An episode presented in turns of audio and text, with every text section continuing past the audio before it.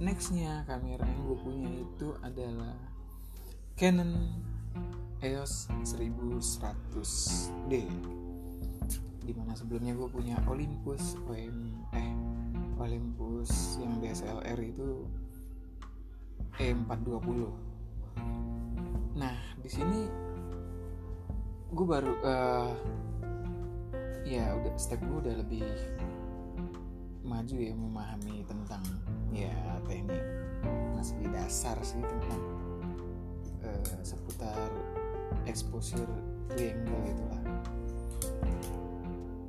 di sini gue menyadari bahwa ukuran sensor itu mengaruh juga ke hasil ke image quality dan uh, karakter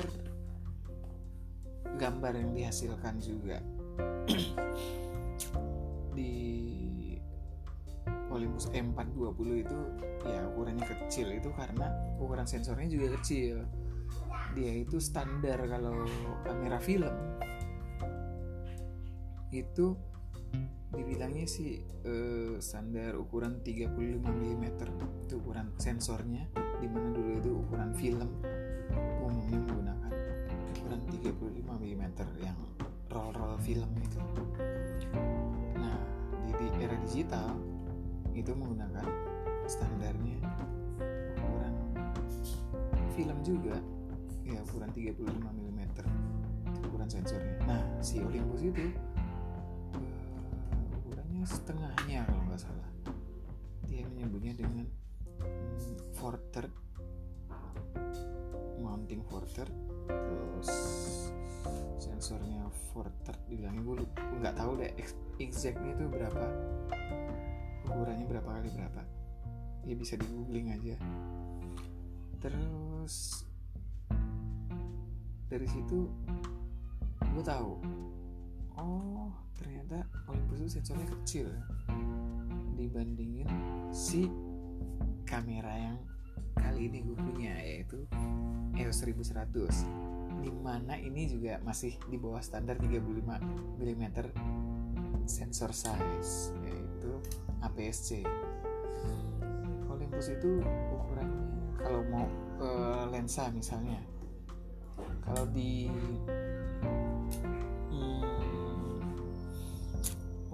lensa Olympus untuk 50 mm misalnya itu dia kalau mau distandarisasi ke full frame full frame atau 35 mm itu itu jadinya eh, lensa 100 mm jadinya berasa lebih eh, ketat gitu hasilnya. Nah kalau di APS-C ini untuk 50 mm jadinya sekitar 80 80-85 mm lah ya. Dia 1,6 kali kalau untuk ukuran si Canon Nah di sini gue mulai-mulai mikir tentang sensor size sih ukuran sensor. Cuman ya belum ke situ lah ya. Gue masih berkutat seputar basic fotografi main-main di sekitar ya lensa kit terus ya masih belajar-belajar tentang uh, komposisi yang gue pelajarin berikutnya adalah komposisi. Gue lihat oh komposisi punya impactnya ngaruh banget juga ke gambar yang dilihat nantinya oleh orang. Itu ngaruh banget sih komposisi.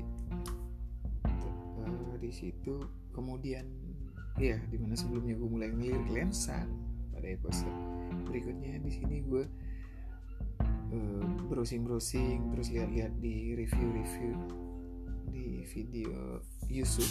Nah gue lihat di situ referensinya untuk yang baru belajar next step yang harus dimiliki itu lensa. Nah pemilihan lensanya ini gue juga salah pengertian nih. Kayaknya di situ disebut di review-review itu next yang wajib lu punya itu adalah 50 mm nah di mana kalau di APS-C 50 mm berasa 85 mm dan ya banyak yang sebut 50 mm 50 gue pikir gue lihat wih harganya oke nih masih masuk nih. Di mana Canon 50 mm f1.8 itu ya harganya sejutaan deh tuh. Gue pikir wih bagus-bagus nih hasilnya orang nih. Lagi-lagi gue belajar gue ngeliat-liat tuh dari Flickr. Gue search uh, lensanya. Terus gue lihat hasilnya. Oh 50 mm hasilnya kayak gini kayak gini. Iya iya. Seperti inilah yang gue cari. Ada ada efek depth of fieldnya di mana subjek atau objeknya itu yang gue fokusin itu terlihat tajam di mana sisanya di background ataupun foregroundnya nanti itu uh, ngeblur. Nah itu juga karakter yang gue cari. Pas lihat oh oke okay, 50 mm uh, tapi bagi gue juga beli lensa ini budgetnya juga gue nggak ya bagi gue nggak apa ya ada prioritas lain gitu yang perlu dibeli. Ya buat makan buat anak popok dan lain-lain. Terus ya gue udah incer-incer nih 50 mm kemudian di online shop itu lagi ada promo. Promo gue dari satu juta seratus kalau nggak salah itu harganya. Gue lihat di online shop itu untuk merek Canon ya. Ini sebelum jauh sebelum ada yang namanya merek Yongnuo keluar. Berarti kira-kira tahun gue waktu itu kalau nggak salah punya 50 mm tahun 2013 atau 2012 gitu. Itu satu jutaan sih itu. Harga 50 mm f1,8 nah di promo itu gue lihat 700 ribu harganya stok terbatas. Nah ya udah karena gue udah incer dari lama gue beli aja langsung itu. Dan gue suka banget sama hasilnya. Di situ gue 50 mm selalu terpasang di body EOS 1100 gue nggak pernah gue lepas dari itu. Gue suka banget sama hasilnya harganya oke. okay. Bisa bokeh-bokehan gitu kan. Cuman emang ketika di dalam rumah kesulitan gue rumah gue nggak gede-gede amat. Terus dengan vokaling yang ekuivalennya 85 mm nah gue bingung dia nih. Iya kalau indoor emang itu kalau lu baru pertama kali punya kamera dan itu APS-C terus lu punyanya 50 mm udah pasti indoor akan kesulitan sekali. Dan itu cocoknya buat outdoor portrait. Nah itu enak banget itu. Di situ gue masih ya suka-suka moto anak gitu kan. Terus ada uh, event-event dari kantor gitu kan. Nah itu gue mulai-mulai motret-motret ya orang gitu kan. Motret-motret liputan lah ya. Cuman ya cuman buat hobi aja cuman gue suka tuh sama 50 mm dari situ gue berikutnya memiliki apa ya? Oh ya di DSLR ini gue ngerasa ya gitu-gitu aja udah motret set set ngintip potret enak gitu. Secara ya gue sih buat fun aja dulu ya. Gue emang seneng motret lanjut. Terus gue kepikiran ada apa ya ada nggak tahu juga nih gue gue gue suka senang pakai Olympus jadi kecil sih. Kemudian ada yang namanya Olympusnya itu gue ngelirik si Olympus lagi nih yang si sensor kecil ini. Gue ngelirik kemudian gue punya yang namanya Olympus EPL 5 terus di EPL 5 itu. Nah si Canon ini ketika gue punya Canon dan Olympus EPL 5 ini gue juga ngelirik lensa. Gue suka banget ya main bokeh-bokeh nih ngeblur ngeblur ini. Gue ngelirik yang namanya Samyang di mana untuk lensa 85 mm Canon itu harganya sekitar berapa ya? 3 atau 4 jutaan. 85 mm f1.8 ya bagi gue mahal. Mahal bagi gue itu mahal. Nah di situ gue ngelirik Samyang. Samyang berapa ya? 85 mm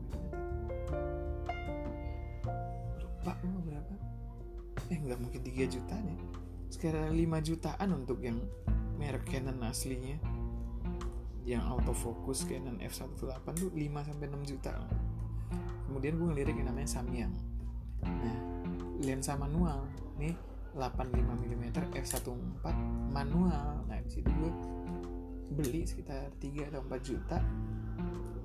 Bah seneng banget gue makanya di Canon DSLR gue makanya sulit sekali karena apa ya di, selain dia susah fokus manual terus uh, goyang-goyang juga gak ada image stabilizer di Olympus gue colok. Karena ini ketika Olympus ini yang gue beli itu mirrorless. Nah mirrorless itu enaknya apa ya ada focus picking ada ada apa tuh namanya? Uh, apa ya? Ya bisa di zoom dulu kita ngin eh itu nggak ngintip sih ya lebih mudah lah kalau pakai lensa manual tuh bagi gue kalau untuk uh, mirrorless tuh mudah banget untuk menggunakan lensa-lensa manual. Terus ya udah gue senang sama 85 mm punya. Terus gue nggak tahu apa ya butuh uang apa ya. Susah juga nih pakai dua sistem nih. Gue pikir gue untuk jual gue lebih fun pakai si mirrorless Olympus ini. Gue jual Canonnya kemudian gue punya uh, Olympus OMD IM5 Mark I. Nah di sini di sini apa ya? Gue punya M5 Mark I. Di saat gue punya M5 Mark I EPL 5 gue tuh udah nggak berfungsi rusak anggaplah jatuh ya. Rusak bangkainya masih ada nih sekarang itu gue uh, ya gue motret motret gue suka banget di situ. Gue punya eh samyangnya man oh iya. Di sini kenapa gue nggak punya Canonnya gue jual? Dan Samyangnya juga gue jual kalau nggak salah. Di situ uh, buat modal buat modal beli mobil. Beli mobil gue jual jualin kamera gitu buat nambah nambahin modal beli mobil ya udah punya mobil gue nggak punya kamera nggak lama kemudian hmm, punya OMD M5 terus di situ. Ini juga gue udah incer nih yang kayak kayak bokeh-bokeh itu di situ menurut gue yang wajib punya itu si 45 mm nya Olympus. Gue punya wah gue senang banget pakai. Foto-foto terus pakai terus kerja di situ gue ikut sebuah komunitas uh, fotografi untuk prewedding. Sebenarnya gue udah tahu komunitas komunitas di kasus untuk prewedding ini di mana dia komunitas prewedding gratis. Jadi buat lulu pada yang mikir biaya prewedding itu mahal nah mungkin bisa eh, cari komunitas prewedding gratis ini di Kaskus ya. Masih aktif kok sampai sekarang. Gue juga masih aktif di dalamnya. Itu gue join gue motret uh, buat prewedding di mana prewedding gratis ya catatannya itu. Gue ketemu teman-teman pertama kali gue motret. Ya udah seneng. Cet pakai 45 mm gue motret. Udah gitu. Uh, di komunitas itu gue ketemu berbagai macam merek kamera. Nah karena gue pernah pakai yang namanya 85 mm terus ada di situ ada penggunaan Nikon dia dengan 85 mm yang gue lihat hasilnya oke okay banget. Tertarik nih gue untuk ngelirik si Nikon dengan 85 mm nya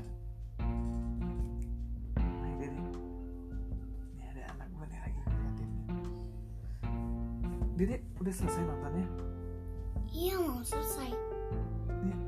takut kamu Enggak. Enggak. oh ya udah sebentar ya sayang di situ gue pikir nih gue gue cari-cari tahu tentang ya emang sih kekurangan si uh, Olympus dengan sensor uh, sensor four third-nya dan di sini mountingnya micro four third itu kurangnya untuk efek-efek bokehnya kurang berasa ya.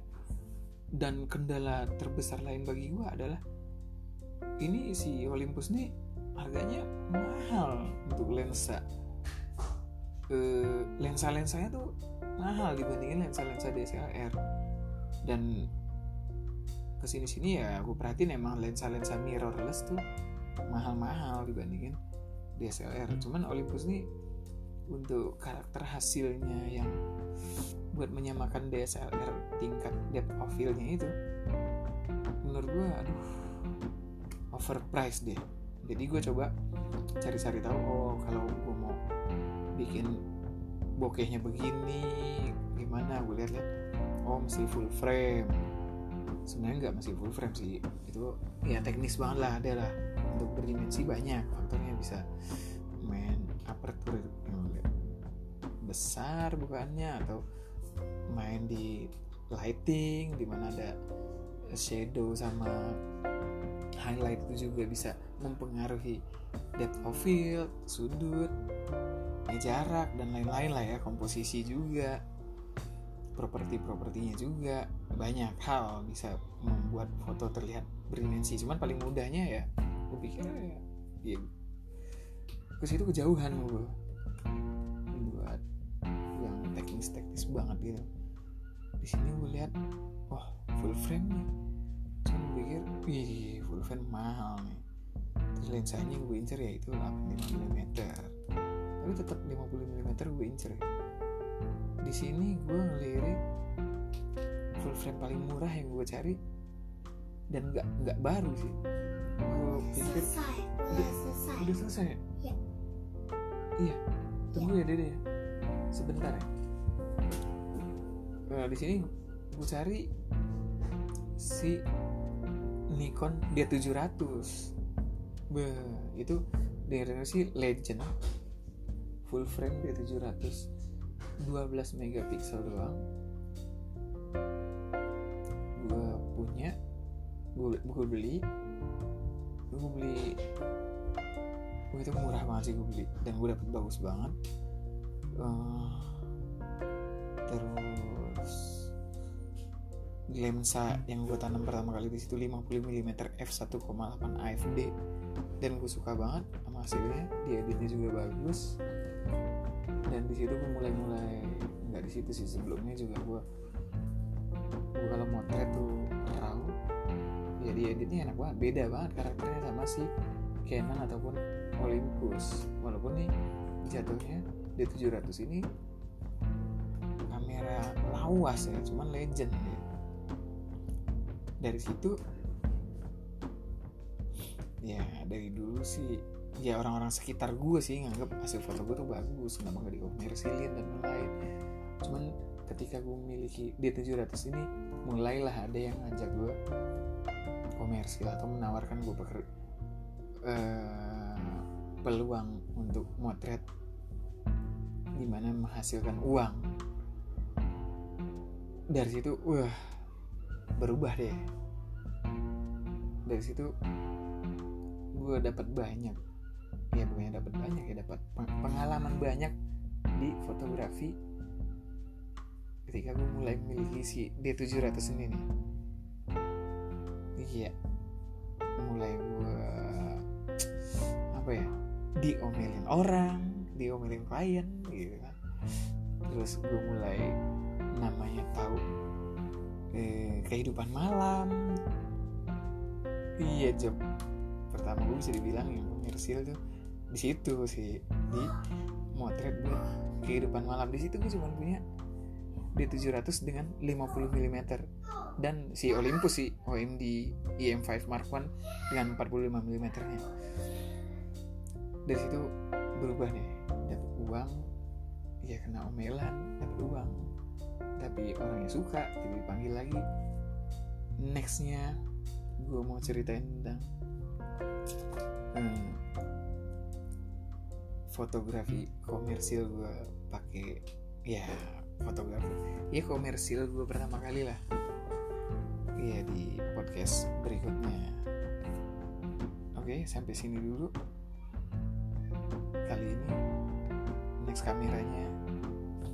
Udah sini gue depannya pakai Nikon dan gue tetap memiliki OMD EM5 Mark 1 gue sampai 2020 ini. Ya ditunggu aja cerita berikutnya tentang fotografi komersil gue pertama kali di dunia malam